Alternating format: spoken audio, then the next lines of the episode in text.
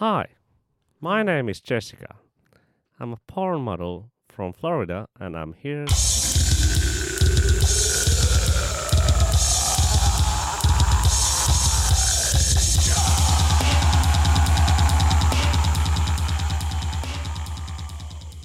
Hei vaan hei ja tervetuloa PS Tykitellään syyskauden toisen jakson pariin. Minä olen Niko Vartiainen ja seurassani on Oskari Onninen. Tykätkää meistä Facebookissa ja likettäkää meistä missä lie, kertokaa äitille ja tilatkaa meidät podcast-palveluissa. Oskari, miten menee? Hirveästi väsyttää, mutta semmonenhan kuuluu tähän syyssesonkiin. Ja sitten kun päästiin tästä tuota Small Talk-osiosta eteenpäin, niin käydään aiheiden pariin. Mitä mieltä Travis Scottista, Oskari?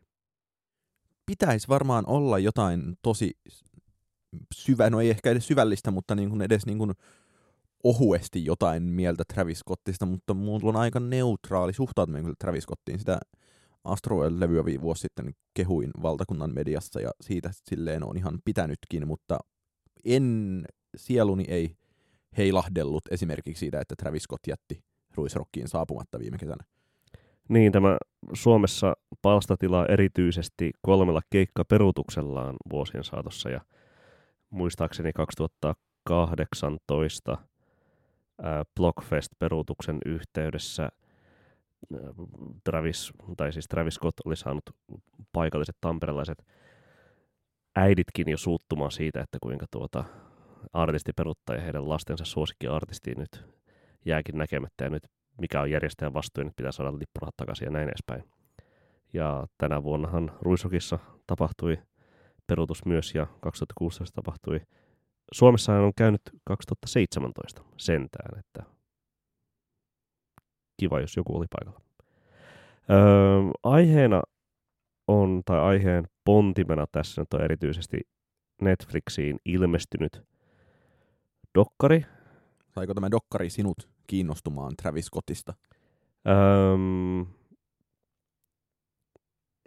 vaikea sanoa. Siis Travis Scott ilmiönä kiinnostaa, ja tässä ehkä pyritäänkin pureutumaan siihen, että miksi Travis Scott on sellainen ilmiö kuin se on, tai niin ainakin suosittu, että hän on Netflix-dokkarinsa väärti, miksi hänen ää, keikkaperuutuksistaan pillastutaan niin hurjasti Suomessakin asti ja, ja minkä takia ähm, Astroworld oli viime vuonna niin iso levy kuin se oli ja niin edespäin. Sä et ole katsonut sitä dokkaria, Oskari. En mä oo katsonut dokkaria. Dokkari on vähän niin kuin pitkä musiikkivideo, niin niissä on kaikenlaisia. Niin, mä koitin pohjustaa, mä katsoin sen tuossa viikonloppuna ja koitin pohjustaa Oskarille, että, että riittää, että katsot puolikin tuntia siitä, niin saa sen, sen ison kuvan, mistä oikein on kyse. Ähm, lyhyesti referoiden, Dokkarissa kivasti kerrotaan tarinaa Travis Scottin, eli äh, Jacques Webster äh, the Secondin tai Juniorin ähm, lap, vähän, vähän lapsuudesta, vähän perheelämästä Houstonissa ja kasvusta nykyisyyteen ja sitten oikeastaan Astroworld-levyn tekoprosessista, mutta aika semmoinen, semmoinen siis editoitu kotivideohan se dokumentti on. Siinä ehkä niin kuin mielenkiintoisinta ja paljastavinta ainakin tälleen ulkopuolelta ilmiötä ja, ja kertaakaan häntä keikalla näkemättömälle ihmiselle on se, että mitenkä crazy meininki siellä, siellä keikoilla on, miten sitten ihmiset siellä niin kuin ihan kunnolla riehuu, kun pahimmassakin, pahimmassakin Convergen punkkikonsertissa Eli ku- kuulostaa nuorison suosimalta rap-musiikilta. kuulostaa sellaiselta rager-kulttuurimusiikilta tai tällaiselta termiltä, jota hän itse tykkää viljellä. Hyppii yleisöön ja ottaa ihmisiä lavalle ja pistää heidät hyppimään yleisöön ja näin edespäin, että siinä on sellaista vaaran tuntua ja sitten ihmiset tai fanit kertoo, että Aa, Travis pelastit elämäni ja näin edespäin ja ää, että, että tuntuu, että hän puhuu juuri minulle, kun hän on sillä lavalla ja, ja näin edespäin. Ja tota, mun oma fiilis Travis Scottin musiikista on aina ollut se, että eihän hän mikään kummonen räppäri ole. Juu, ei. Ää, ääni ei ole mitenkään persoonallinen. Ää, ei se karisma ainakaan mulle mitenkään silleen siinä hänen räppäämisessään tai laulamisessaan välity, mutta onhan sillä siis, se on tuotannollisesti saanut kyllä haalittua kasaan, ison kasaan oikein hyvän kuuloisia kappaleita, vaikka hän ei niissä aina se niin sanottu main attraction olisikaan. Kehen sä nyt lähtisit sitten vertaamaan tätä, että onko Travis Scott hip-hopin Ed Sheeran vai? Mm, niin, vaikea sanoa. En mä siihen niin kuin, en mä osaa sanoa Ed Sheeranistäkään niin tarkasti, mutta siis se, että, että kun hänen omat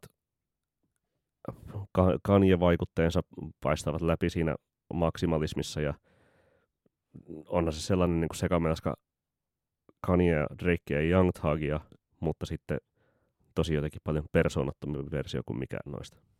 Mä luin jotain vanhaa artikkelia liittyen Travis Scottiin, jossa korostettiin sitä, että äh, herra Webster, joka on siis mun ikäinen, eli täyttänyt tänä vuonna 28, niin hän ei teoriassa ole elänyt silleen tiedostavaa aikaa tai niin kuin jotenkin ymmärtävästi musiikista kiinnostunutta aikaa ennen Kanye Westia lainkaan. Ja että tässä mielessä siinä kirjoituksessa, en nyt muista missä musiikkimediassa se oli, niin hahmoteltiin nimenomaan Scott, Kanye Westia jonkinlaisena tämmöisenä niin kuin sukupolvikokemuksena, ja mun mielestä sitä kautta Travis Scottia on ihan hyväkin ehkä lähteä ymmärtämään tai hahmottelemaan, koska et mä nyt tunnen tuotannosta niin kuin Astroworldin silleen varsin hyvin, vaikka sekin on turhan pitkä levy ja se, että se kuunteluni on painottunut tosi paljon siihen alkupuolelle, mutta kuuntelemme sitä viime aika paljon. Mitä, mitä sä muuten sanoit siitä valtakunnan mediassa ja mitä mieltä sä oot siitä levystä nyt? Mä sanoin valtakunnan mediassa siitä, että jos it, itseäni siteeraan, että se on muutamia vuosia kypsyneen trap-boomin genre-monoliitti, joka on samaan aikaisesti mega, mutta olennaiseen karsittu. Hmm. Ja kuva, kuva, äh, kutsuin tuotantoa myös äh, Kanye-tyyliseksi ison rahan sulatusuuniksi, jossa trap-maneerit venyvät, kunnes muuttuvat monipuolisuudeksi. No sitähän se on, ja siis siinä ää, levyn, tai dokkarissa näkyy levy, levyntekoprosessia, ja ehkä sitten niinku jotenkin tahattomimman hauskat hetket siinä sitten syntyy siitä, miten, miten sitten se vuoron perään siellä studiossa on joku, on joku Teiminpalan Kevin Parker tai tai tuota Toro Imua tai, tai sitten James Blake ja sitten se ristiriita Travis Scottin kaltaisen niin kuin, hieman sekopäisen hahmo ja sitten näiden tuota, valkoisten indie, indie rock-poikien välisestä yhteistyöstä tai tällaisesta niin kuin vähän kulttuurien kohtaamisesta siinä synnyttää jonkinlaista tahatontakin, tahaton, tahatontakin huumoria se, mistä niin kuin Travis Scottia on aina, aina syytetty amerikkalaisessa hip-hop- ja yleismusiikkimedioissa, on, on se, että, että hänellä ei ole varsinaisesti mitään omaa, vaan hän vaan kähveltää muiden ideoita ja, ja baittaa toisten räppäreiden flowta. On se sitten niin kuin jossain biisissä pöllitty suoraan Kid Goodin biisistä – asioista tai toisessa biisissä Kendrick Lamarin jostain biisistä flow ja ilmaisutapoja ää, tai jopa Futureilta jotain niin kuin puhtaita niin kuin ad-lippauksia tai välihuutoja. Niin, niin tai se, että, että, että ehkä sitä silloin, kun viime vuonna kirjoitin arviota vaikka, ja niin kuin, toki lyhyt arvio näin, ja, mutta siinä on, niin kuin, se on vajaavuoron huippu sit siitä kaikesta googlailusta tai tämmöisestä, mitä aiheeseen liittyen suorittaa, mutta me taidettiin just puhua tässä podcastissa suunnilleen vuosi sitten näistä niin kuin hip-hopin sukupolvista. Ja siitä, että kuinka kun räppäri täyttää 30, niin hänellä usein alkaa olla riittävän niin kuin isoja menestystitteleitä niin sanotusti vyöllään, ja sitten sen jälkeen tilalle alkaakin nousta seuraava, niin tässä mielessä näin jälkikäteen ajateltuna mä en tiedä, että, että vaikka Travis Scott oli niin kuin Billboardin ykkösenä vuosi sitten, niin se, että hänen liittämisensä suoraan just niin kuin Kanye Westin ja Kendrick Lamar ja Drakein tyyppiseen niin kuin isoimman tähden jatkumoon, niin se ei välttämättä ollut niin vedenpitävä ajatus kuin se saattoi tuntua silloin. Hmm.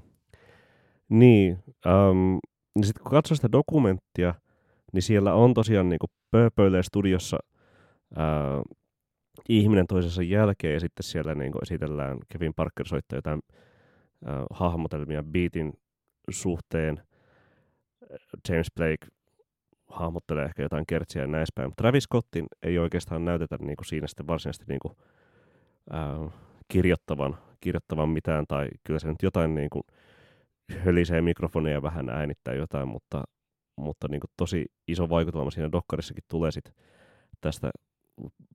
Varmaan ehkä niin kuin olen jo tämän median loan heiton läpi tunkema niin, että, että katson sitä nimenomaan sen läpi, ettei, ettei hän nyt varsinaisesti tee, tee siellä mitään, vähän hölisee mikkiin ja muut, muut hoitaa homman, eikö se hip-hop-musiikki sellaista ole, öö, sanoo setämies. Va, siis, siis, että öö, ku, kuinka hän siinä Astroworldin hittibiisi Sicko Modilla boastailee, että who put this shit together, I'm the glue. Biisi, biisi, jolla on, se on. biisi, jolla on itsessäänkin siis joku 30 laulun kirjoittajia, koska siinä on kasailtu yhteen kolme eri biittiä ja miljoona eri sampleja. Pohjimmiltaan siis tämä dokkari, kuten muse, museodokkarit yleisesti, ei varmaan niin kuin vakuuta ketään Travis Scottin puolelle, ää, ei varmaan karkota millään nime, missään nimessä faneja, vaan vahvistaa heidän uskoaan hänen entisestään. Mutta jos me päästään tähän ikään kuin setämäiseen ja setämäisen ihmettelevään kysymykseen, niin öö, m- miksi sitten onko siinä jotain epäselvää meille, miksi Travis Scott on noin suosittu kuin se on? No mitä, se, mitä siitä siis dokkarista sai irti on se, että, että ihmiset kokee samaistuvansa häneen ja hänen musiikkiin ja ää, siinäpä se, koska, koska sitähän popmusiikki on aina tehnyt ihmiselle, jos toisellekin, ja kukapa sitä on tuomitsemaan, jos, jos se sellaista tekee. Mutta, mutta pohjimmiltaan kun siitä musiikista ei ole ihan hirveästi omaperäisyyttäkään löytänyt, vaikka se on huolella rakennettua maksimalismia. Siitä toki pisteet. Ja mä nimenomaan sen niin kuin Astroworldin kautta mietin sitä, että, että nimenomaan jos mä puhuin, että siteerasin tuossa itseäni aiemmin hirveän inhottavaa sanoa jotain tällaista, niin että, että se on jonkinlainen genre-monoliitti, niin kyllä mun mielestä siitä levystä erinomaisen hyvin kuulee, että to, tosiaan tämmöisen niin kuin liima-ajattelun, to, toisaalta myös niin kuin usein Scottin yhteydessä mainitun kuraattoriajattelun, että hän vaan nyt niin kuin kuratoi nämä niin kuin kaikki trendikkäät vaikutteet tähän samaan ja tekee niistä sen levyn, joka kuulostaa ehkä enemmän e, ei nimenomaan se ei kuulosta ehkä sulatesuunnilla, vaan se kuulostaa sirpaleilta.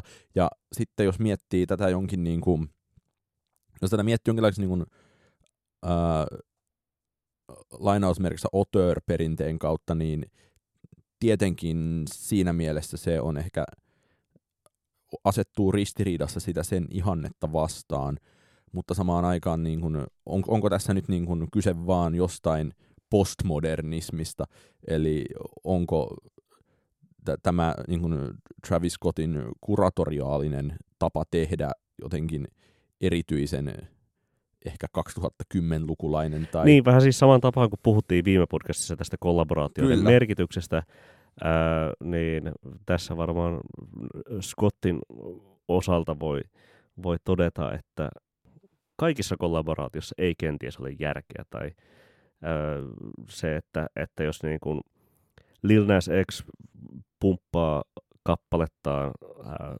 listalla viikko toisessa eteenpäin ykköseksi ja hankkii siihen sitten välillä äh, Billy, Billy Ray Cyrusta tai uh, Young Thugia tai BTS, tai että Lizzo nousi juuri lista ykköseksi ensimmäistä kertaa. Niin, Lizzo nousi lista ykköseksi remixien avulla kyllä, ja että äh, Billie Eilish veti sitten Justin Bieberin mukaan tähän Bad Guy-biisinsä. Niin, niin, niin, niin jokaisessa näissä, joka tapauksessa se kollaboraatio on ollut aika silleen tasa vahvaa, öö, tai ainakin niin, että, että molemmat tai kaikki esiintyjät siinä biisissä tuntuvat jokainen seisovan omilla jaloillaan, mutta Travis Scottin kohdalla se tuntuu ehkä oman korvaan aika usein siltä, että se on, se on muut siinä ympärillä, jotka häntä kannattelevat ja, ja esimerkiksi just nimekkäimmissä biiseissä, jossa, jossa tuota, tai ainakin omissa lempibiiseissä Travis Scottin kohdalla sattumaan kuin vaikka ei. No, Sicko Mode on tosi iso biisi. Young Thugin ja Quavon kanssa tehty Pick Up The Phone on iso biisi. Uh, Portland Drakein kanssa ja Quavon kanssa on, on iso biisi. Ja vaikka ne olisi, tai kaksi näistä on kuitenkin siis Travis Scottin niin sanotusti omia biisejä, jossa hän on se ykkösartisti, niin, niin hän jää nimenomaan vierailijoiden varjoon. Entä sitten tällainen teoria, että kuten monessa yhteydessä on monta kertaa varmasti sanottu, että rap on leikkaa liimaa musiikkia ja nimenomaan samplejen yhdistelyä tai vastaavaa, niin ollaanko tässä niin kuin, mitä sä pidät ajatuksesta, että Travis Scott olisi tässä vienyt ikään kuin tämän äh, sample-kulttuurin esimerkiksi niin kuin, ja la, yle, yleisen niin kuin lainauskulttuurin sen verran pidemmälle, että se lainaakin hyvin julkeasti omilta nimenomaan tämän hetken kollegoiltaan juttuja ja koostaa niistä sen oman kollaasinsa ja, ja nimenomaan. Niin no siis kaikkihan sitä tekee varsinkin varmasti uransa alkuvaiheessa, että, että soittaa jonkun toisen kappaletta tai muuntaa vähän, vähän sointuja ja soittaa sitten vähän samalla tavalla kuin, ää, no mitä nyt, Led Zeppelinia tai, tai tuota Beatlesia tai ää, Nirvana autotallissaan soittaneet bändit on harjoittaneetkaan historian saatossa ja rap-musiikissa on varmasti tehty ihan, ihan samalla tavalla, mutta että kun, kun Travis Scott on pöllinyt räppäystyylejä sit sieltä sun täältä, niin hän ei ole sit vieläkään kolmanteen studiolevynsä mennessä saanut oikein rakennettua mitään, mitään sen varsinaisen, varsinaisen omaa. Mutta tarvitseeko? Eikö tämä nimenomaan jotenkin ehkä suurissa lainausmerkeissä kulttuurisesti kiinnostavampi ja niin kuin a- ajankuvallisempi asia, että, että tässä nimenomaan, ää, että tämä on rakennettu näin julkeasti tällaisten lainojen ympärille ja nimenomaan se, että niin kuin, biisellä on niin kuin satoja miljoonia striimejä ja niin kuin lista ykköspaikkoja ja kaikkea tällaista ilman, että sitä on niin kuin omaa on luotu, että enemmänkin se on vaan tämä tällainen niin kuin kuratoitu kollaasi, niin kuin mä äsken sanoin. Niin se on ehkä enemmän silleen niin kuin mutsakkia niille ihmisille, jotka sitten muutenkin kuuntelee jo trappia. Niin, ja sitten samaan aikaan, että, että siinä on kuitenkin niin paljon niin tuttuja elementtejä, niin että kai nekin nyt jollain sit, tapaa sitten kumuloituu, ja se on helposti lähestyttävää nimenomaan sen vuoksi, että siinä on niin paljon kaikkea tuttua. Okei, toisaalta niin kun, mun mielestä Astroworld oli niin kun erityisesti tuotannoltaan ihan kuitenkin omalaatuinen levy ja sitä, paljon sitä, pidemmälle viety kuin, niin kuin se kaikki muu niin kuin sitä ei voi kiistää. trappimättö, mitä tuossa nyt vielä muutama vuosi sitten tuli hirvittävästi kaikkialta naamalle ja nyt ehkä vähän vähemmän. Mitä me halutaan sanoa Travis Scottista lopulta? Haluamme, haluamme päästä jonkinlaiseen synteesiin tai konkluusioon tässä vai ymmärretäänkö me jo Travis Scottia? No ehkä, ehkä se isoin takeaway tässä on se, että hän on Mutsakkia ja Spotify-soittolista täytettä niille ihmisille, jotka valmiiksi tykkää trap-musiikista ähm, suurimmalta osin. Näin. Se on aika miellyttävän, sanoisinko, setämäinen positio, mutta semmoisia on hyvä ottaa. Ehkä tavallaan itse Niin. kyllä allekirjoitan sen myös. Niin ja siis tuota, eihän siis niin kuin, äh, Travis Scottin suurin kollaboraatio elämässähän ei ole tuota, ei ole ollut Drakein kanssa eikä tuota Kendrick Lamarin kanssa ää, tai, tai Quavon tai kenenkään muukaan kanssa, räppärin kanssa, vaan siis sehän on nimenomaan hänen elämänkumppaninsa Kylie Jennerin kanssa, joka on siis myöskin ää, erittäin taidokas ura muuvi näin niin kuin näkyvyyden kannalta ajatellen, koska eihän, Se on totta. eihän niin kuin, tra- jos Travis Scott ei peru keikkojaan, niin Suomen lehdistössä hän näkyy nimenomaan sitten puolisonsa kautta, koska ää, juorulehtienkin seuraajat tietävät kyllä sitten, kuka Travis Scott on, nimenomaan koska hän on Kylie Jennerin lapsen äiti. Eli tämä on siis niin kuin, ää, nimenomaan tällaista niin kuin LinkedIn-maailman verkostoitumisräppiä tällaisella Seiska ja ää, TMZ ää, kyljellä varustettuna. Ja nuorisohan tunnetusti pitää verkostoitumisesta. Niin, ja Instagram-kuvista ja tuota, Ai niin, Ää, semmosiakin on niin. sitä, että, että siis onhan niin kuin paljon sekä, että se on, se on ku, hyvin taidokkaasti kuratoitua sisältöä nämä, nämä tuota, Travis Scottin albumit, niin se on silleen, äh, muistuttaa sellaista Instagramin Explore-ikkuna, että siellä on sitten niin kuin kaikenlaista, mistä sun Kuvitellaan pitävän. mistä sun kuvitellaan pitävän, mistä sun kaverit on pitänyt, mistä, mistä algoritmit on valikoinut Niin, sulle eli Seiska ja matskua. TMZ-julkiksia. Niin, ja sitten ehkä jotain vähän edkympääkin sisältöä, jos haluaa olla vähän rouheempi hahmo. Hyväksyt sä sun äh,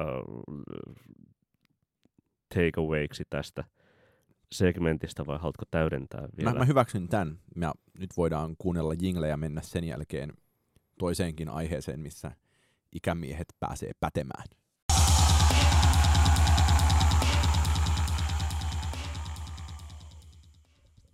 Ja tervetuloa takaisin sieltä jinglen jälkeen. Tämä on PS Tykitellään podcast ja Tätä nauhoitetaan tiistaina 3. syyskuuta 2019. Oskari, mitä tänään tapahtui? kolmas syyskuuta. Niin. Mitä tänään 2019 tapahtui? Mä yritän hirveästi keksiä jonkin muun vastauksen, mikä sulla on siellä tuloillaan. Ja kun mä en keksi, niin kerro paniko meille. Öö, tänään Pitchfork antoi korkeimman arvosanansa uudelle levylle sitten joulukuun 2014, jolloin öö, annettiin 9.4 D'Angelo Black Messiah-levylle ja tänään sitten päästiin samoihin lukemiin. Sen arvosanan tosiaan sai, toki se oli paljon enemmän kuin itse vaikka odotin, kun aamulla kävin klikkailemassa. Äh, Lana Del Reyn uusi levy Norman fucking Rockwell huutomerkki. Mitä mieltä sä oot tästä levyn nimestä, jos ihan alkajaiseksi lähdetään purkamaan tätä vyyhtiä? Se on mun mielestä se kuulost, kuvaa sitä levyä aivan suunnattoman hyvin. Miksi?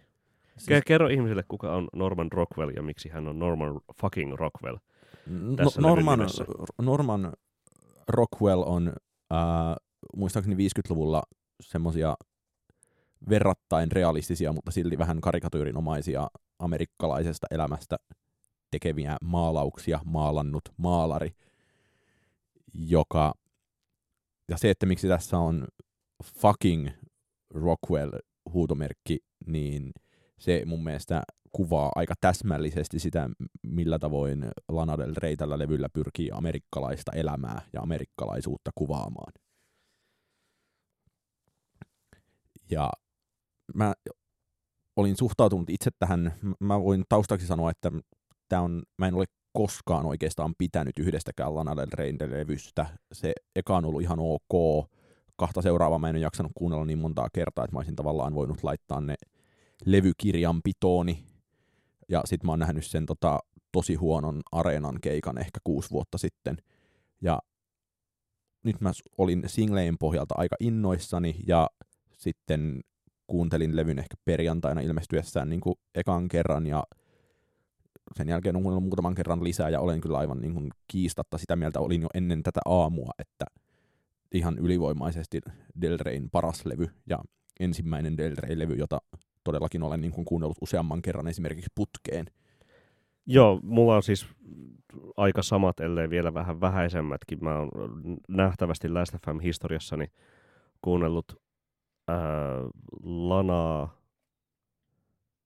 ää, noin 60 kertaa ja siis niin kuin ainoastaan, ainoastaan Honeymoonin levynä kokonaan ennen, ennen tätä. Ja siis se Honeymoonkaan ei ole kovin kummoinen levy varsinaisesti.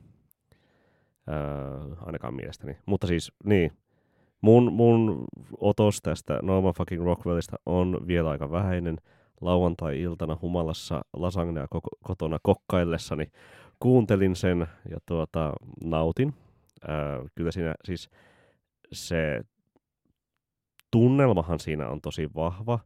Öö, sinänsä aika uskallista laittaa niin monta balladia balladin perään, eihän siinä oikeastaan siis varsinaisesti muita olekaan. No, se on ennen ollut vain semmoista hidastemposta biittijumitusta ihan sama asia, mutta nimenomaan tämä on mun mielestä tosi krusiaali ero siinä, että, että nyt jos se levy kuulostaa niin kuin ensisijassa just joltain Carol Kingiltä tai Leonard Cohenilta, niin nyt ne on balladeita balladin perään ja se ei tunnu millään tapaa turpealta. Tai niin, niin kun... päinvastoin, siis siinä on niin tilaa, siinä on on nimenomaan väljyyttä siinä äänikuvassa, äänikuvassa koko, koko ajan. Ja, ja itse, asiassa, tuota... itse asiassa samanlaista väljyyttä ehkä tavallaan kuin tässä Tarantinon uudessa elokuvassa, jos niin. nyt tällaiseksi heittäydytään Joo. assosiaatioiden perässä Maailma, ma- maailma, jossa voi kyllä viihtyä. Tai siis, ja jossa voi lölliä.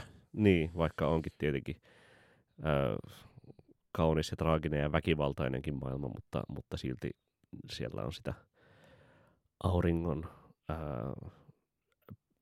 piirtämää ja sävyttämää kaunista tunnelmaa. Mun mielestä siis se kysymys, miksi Lana Del Reystä halusin tässä podcastissa nyt keskustella, on se, että mitä ihmeen kummaa tapahtui, sillä nyt musta ensimmäistä kertaa koskaan tuntuu siltä, että ehkä yksittäisiä klassikkobiisiä lukuun ottamatta – Lana Del Rey on jollain tapaa relevantti muusikko. Öö, mulla on sulle vastakysymys. Onko tämä ainoastaan Jack Antonoffin ansiota? Mä en osaa sanoa sitä, kuinka paljon Jack Antonoff on vaikuttanut tähän tuotantohommaan, mutta öö, väitän silti, että ei ole, ja se johtuu ensisijaisesti siitä, että mä tuossa hahmottelin asiaa pääni sisällä niin, että kuten suuresti arvostamani podcastaja New Yorkilainen Red Scare-podcastin toinen juontaja Anna Kachian tänä aamuna twiittasi, niin hän on täsmälleen oikeassa siinä, että Lana Del Reyn estetiikasta ja hänen lyriikoistaan viehättyneet ihmiset ovat äh, sopivan heikkohermoisia ja sopivasti sisältä kuolleita solipsisteja, mutta riittävän itsetietoisia tajutakseen, että nyt sitä elellään nostalgisessa kulttuurin simulaatiossa – niin, siis vähän niin kuin Tarantinon Once Upon a, Once Upon a Time in Hollywoodkin. Niin, ja kun tästä on. tavallaan jatkan tätä omaa ajatustani, niin mun mielestä on ollut alusta asti ilmi selvää, että nimenomaan jonkinlaisella simulaatioajatuksella tässä Lana Del Reyn musiikissa leikitellään, ja se, että se on ollut vaan esimerkiksi silloin ensimmäisen levyn kohdalla ja pahimmillaan silloin siellä Areenan keikalla kuusi vuotta sitten, niin se on ollut tosi, kulmat on irvistelleet, ja se on ollut nimenomaan niin kuin amerikkalaisten brändien peilitalo, jossa kaikki joka suuntaan katsoessa vääristyy tai ja niin kuin ei näe mitään niin kuin selkeää. Mutta nyt tämä niin uusi levy tuntuu ensimmäiseltä Lana Del Reyn levyltä, jossa se kuva on jotenkin eheä, se kuva on kokonainen ja se niin kuin luo jollain tapaa uskottavan maailman, vaikka siellä on ne kaikki samat niin kuin name-droppaukset ja niin. 24-7 Sylvia Plathit.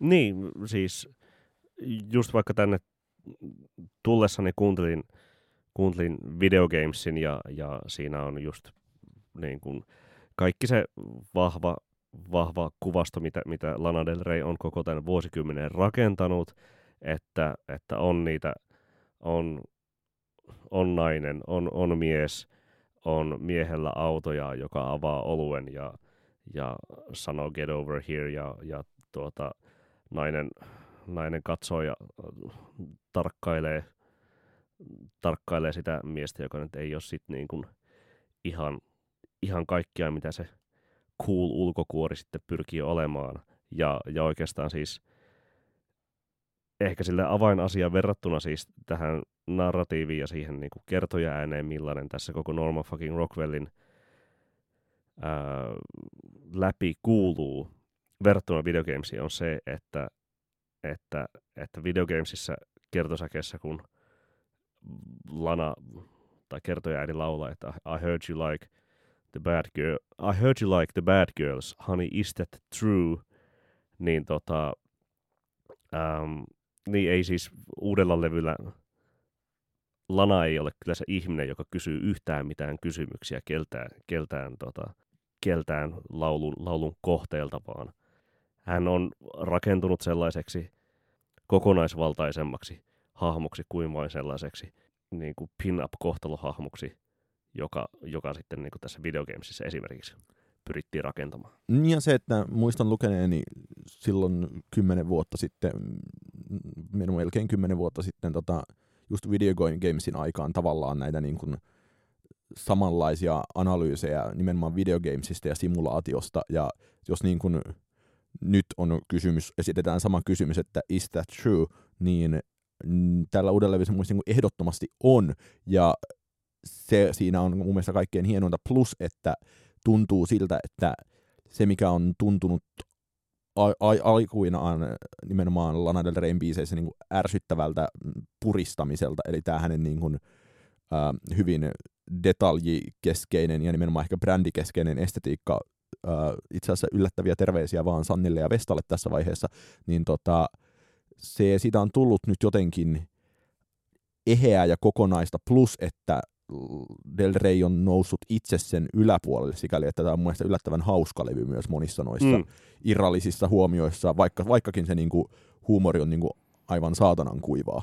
Kyllä, ja siis ähm, jo siis silloin niinku muutama vuosi sitten, kun esimerkiksi siis tuota, Father John Misty ja Lana Del Rey äh, kiersi jotain kiertuetta yhdessä ja siis oli jossain samalla musiikkivideollakin ja näin edespäin, niin totta kai niin kuin, viimeistään silloin tuli nämä yhtymäkohdat näistä, näistä kahdesta ää, lauluntekijästä ja niiden, niiden tavasta kuvastaa amerikkalaista kuvastoa ja, ja dramatiikkaa ja romantiikkaa ja sekoilua ja kuolemaa tuollaisen perinteisen 60-70-lukulaisen laulunkirjoitusperinteen ää, tapoja hyväksikäyttäen, niin, niin kyllä tällä levyllä se niinku, on selvää, että, että Lana painelee Father John Mististä ohjaa aika pitkällekin. Itse mä en muistanut tätä uh, Father John Misty yhteistyötä, yhteiskiertoja-asiaa lainkaan, mutta jo ilman niin kuin, siitä riippumatta olin juuri ajattelemassa sanoa, että, että jos niin edellinen niin kuin selkeästi niin kuin tavallaan ää, omalla suurella amerikkalaisella levyydellään mässäilevä suuri amerikkalainen levy, jonka nyt satun muistamaan, niin joka tuli mieleen, oli nimenomaan niin kuin Father John Mistin Pure Comedy, niin todellakin niin kuin, tämä Lana Del Reyn levy jatkaa ehkä niin kuin sen luomasta estetiikasta käsin. Toki niin kuin se niin kuin diskurssi, jolla Del Rey operoi, niin se onkin tietenkin aivan erilainen, koska Father John Misty nyt kuitenkin keskittyi tuolla levyllä lähinnä pilkkaamaan pätemisestä kiinnostuneita miehiä. Ensi, koko Norman fucking Rockwellin ensimmäinen biisihän niin keskittyy niin. pätemisestä kiinnostuneiden miehien pilkkaamiseen. Mitäs siinä todetaankaan toisessa säkeistössä, niin kuin Lindsay Soladskin tuossa Ringeri-artikkelissaan noteraa, että goddamn man child, you act like a kid even though you stand six foot two, self-floating poet, resident uh, Laurel Canyon, know-it-all, uh, ottaen sitten kans tämän, tällaisen niin kuin Morrison, uh, Neil Young, Carol King kuvaston ja, ja myös sen uh, Once Upon a Time in Hollywood kuvaston mukaansa. Niin, eli kyllä tostakin tulee välittömästi jotenkin, kun Father John Mistin nimenomaan ulkopuolelta hassutteleva hahmo mieleen, ja missä, että vaikka sillä niin kuin viimeisellä Father John Mistin oli tämä Mr. Tillman biisi, jossa ker- kerrotaan herra Tilmanista, joka esittää hotellissa jotain tähteä, vaikka mitään kuvauksia ei olekaan. Mm. Oksentelee parvekkeelle ja sekoilee ympäriinsä jossain Chelsea Hotelin kaltaisessa paikassa. Niin, mutta mun mielestä niin kun kaikki tämä, mitä me tässä äsken ollaan rullailtu läpi, niin tämä selittää tosi paljon tätä niin kun läpeensä palvovaa arviovastaanottoa. Ei nyt pelkästään Yhdysvalloissa, mutta tota, ymmärtääkseni niin kun ainakin myös, myös Ruotsissa on tullut niin kun Niin kyllähän mil, siis, miljarditähteä kaikkialta, kaikilta lehdiltä. Ja kyllähän se, tämä että- siis niin kuin ensisijaisesti aivan valtavan amerikkalainen levy on. Tai niin kuin koko Lana Del Reyn musiikki, joo, ja, mutta siis hän on siitä huolimatta, tai kenties jopa sen vuoksi, ää, saanut, saanut menestystä täälläkin päin, mutta siis äm, jotenkin siis se, että, että tässä me- mennään sellaiseen niin hyperamerikkalaisuuteen, niin saattaisi ehkä jollekulle olla este tämän levyn läpilyöntiin valtavirrassa mä, mä, mä siis, Euroopankin puolella. Niin ja siis kuitenkin siis eka levy on ollut se, joka noista on myynyt parhaiten listoilla ja tämä myy varmaan huonoiten listoilla, mutta tämä on toisaalta niin kuin vaikuttaisi olevan ensimmäinen levy muistaakseni, joka saavuttaa jonkinlaisen niin kuin critical acclaimin.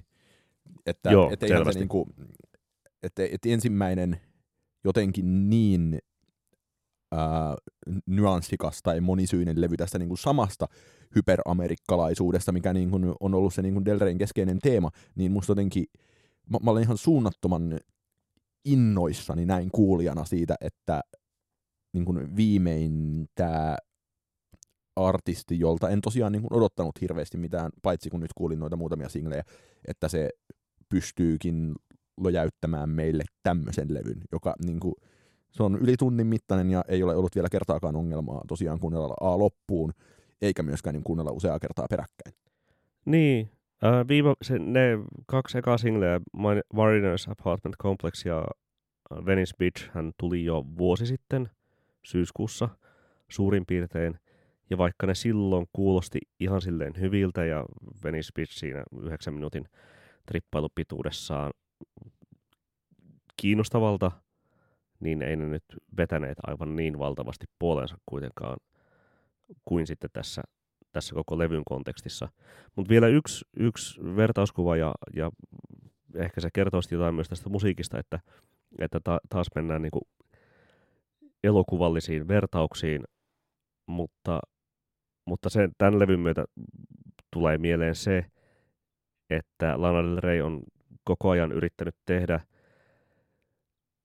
sellaista levyä, millainen olisi Martin Scorsesin elokuva, että, että siitä käsitellään ää, katumusta ja, ja uskoa ja maskuli- tai machismoa tai maskuliinisuutta ja, ja seksiä ja rakkautta ja ää, pelastusta ja jengejä ja rikollisuutta ja ää, hyvää ja pahaa. Tokikin sillä erotuksella, että, että Scorsesen elokuvissa ei ole käytännössä naisia ikinä ollut päähenkilönä, toisin kuin toki tässä Lanan maailmassa.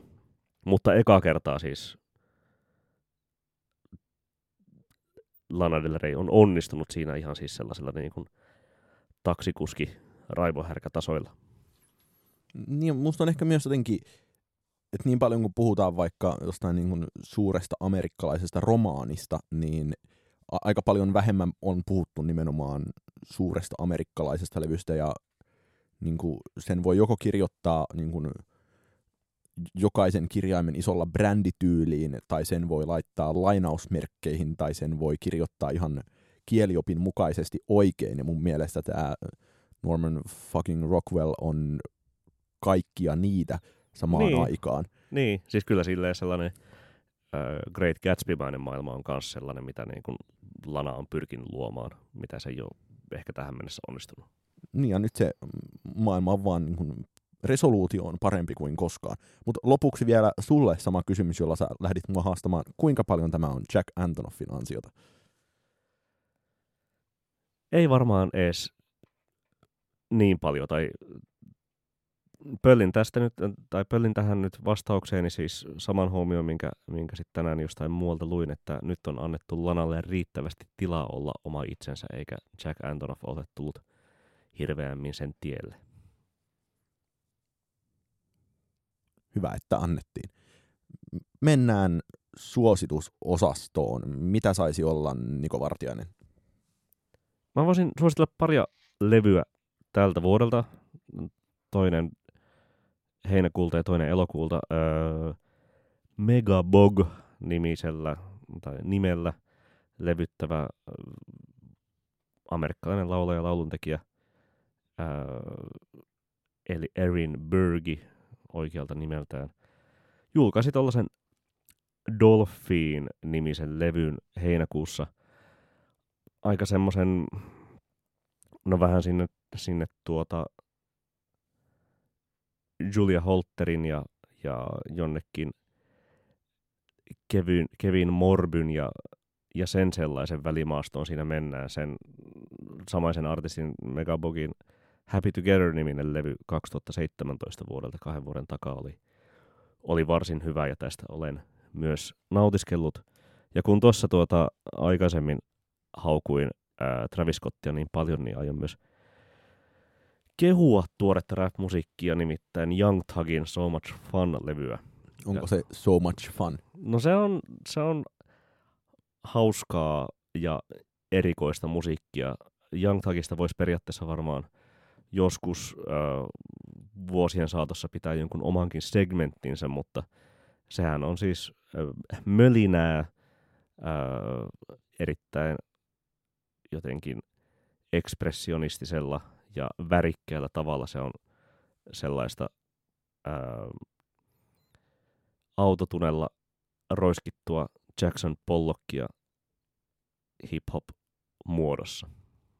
Ää, erityisesti ehkä Circle of Bosses ja ää, What's the Move kappaleet on, on sellaisia, joita kannattaa, joista kannattaa lähteä purkamaan. Jos niistä pitää tai ainakin kokee edes kiehtovana, niin voi edetä young, muuallekin Young Talkin maailmaan. Se on siis ehkä, ehkä isoimmin rap-edeltäjistään varmaan Lil Waynein kuuloinen, mutta, mutta siinä mennään Prisman ja Kaleidoskoopin sävyjen aivan vielä, vielä eri sfääreihin. Oskari.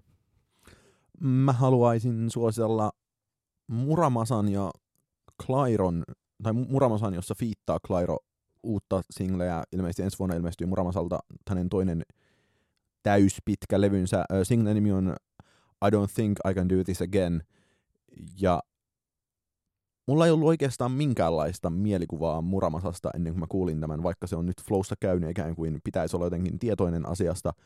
Ja kai mä nyt jotain niin kuin biisejä on kuullut, mutta ei ollut mielikuvaa tai muistikuvaa. Sitten tulee tällainen niin kuin, kummallisella tavalla niin kuin, äh, vähän R&B, vähän indie-poppis, vähän niin kuin syntikka-poppis tyyppinen fuusiokappale, jossa kuuluu aika voimakkaasti se Clairon vaikutus, että Primaverassa käytiin itse asiassa Nikon kanssa katsomassa Clairon keikkaa muutaman biisin verran ja olipa tosi huono, mutta tota, Clairon Immunity-levy ilmestyi elokuussa ja se kuulosti niin kuin ikään kuin makuuhuoneessa tehdyltä softrockilta monin paikoin, ja se on ehkä ihan kuuntelemisen arvoinen myös, ja eiköhän Clairo vuoden ensi kesänä voisi tulla niin kuin indiemmille festareillekin Suomessa, mutta tämä Muramasan ja Clairo... Ja varmaan biisi, ehkä, ehkä esiintymisvarmuutta ja, ja bändin soittotaitoa keränneenä. Niin kaikkea tällaista, mutta tämä on mun ehdottomia suosikkeja sellaisesta niin kuin aidosti hitin tuntoisista kappaleista, mihin olen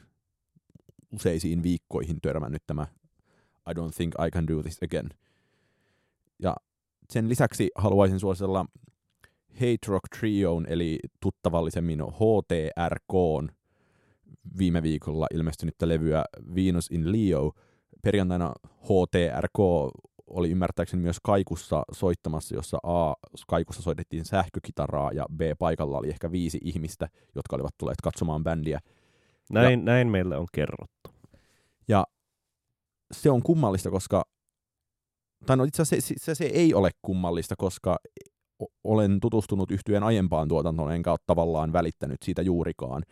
Mutta tämä uusi levy kuulostaa Niin, tämä uusi, uusi, niin- uusi levykin tuli siis viiden vuoden tauon jälkeen. Kyllä, ja se kuulostaa, jos tämmöisiä catchphraseja voisi käyttää, niin esimerkiksi XXLtä ilman romantiikkaa.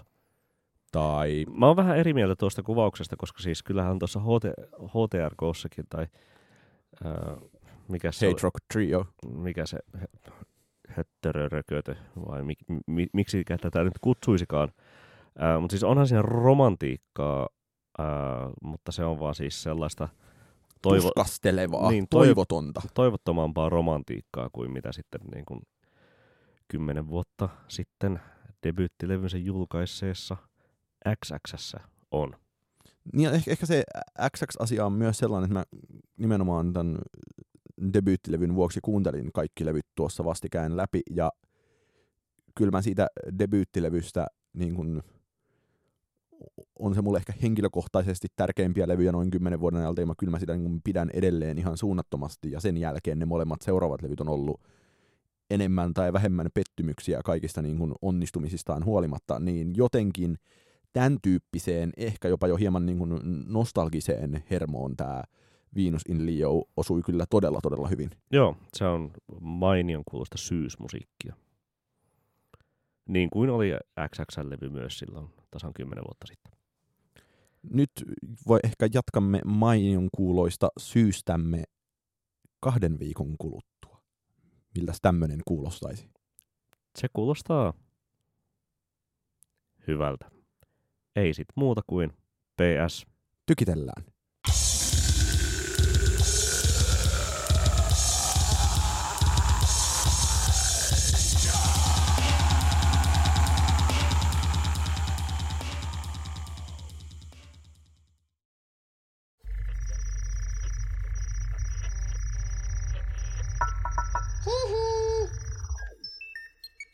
quelques vis de vie.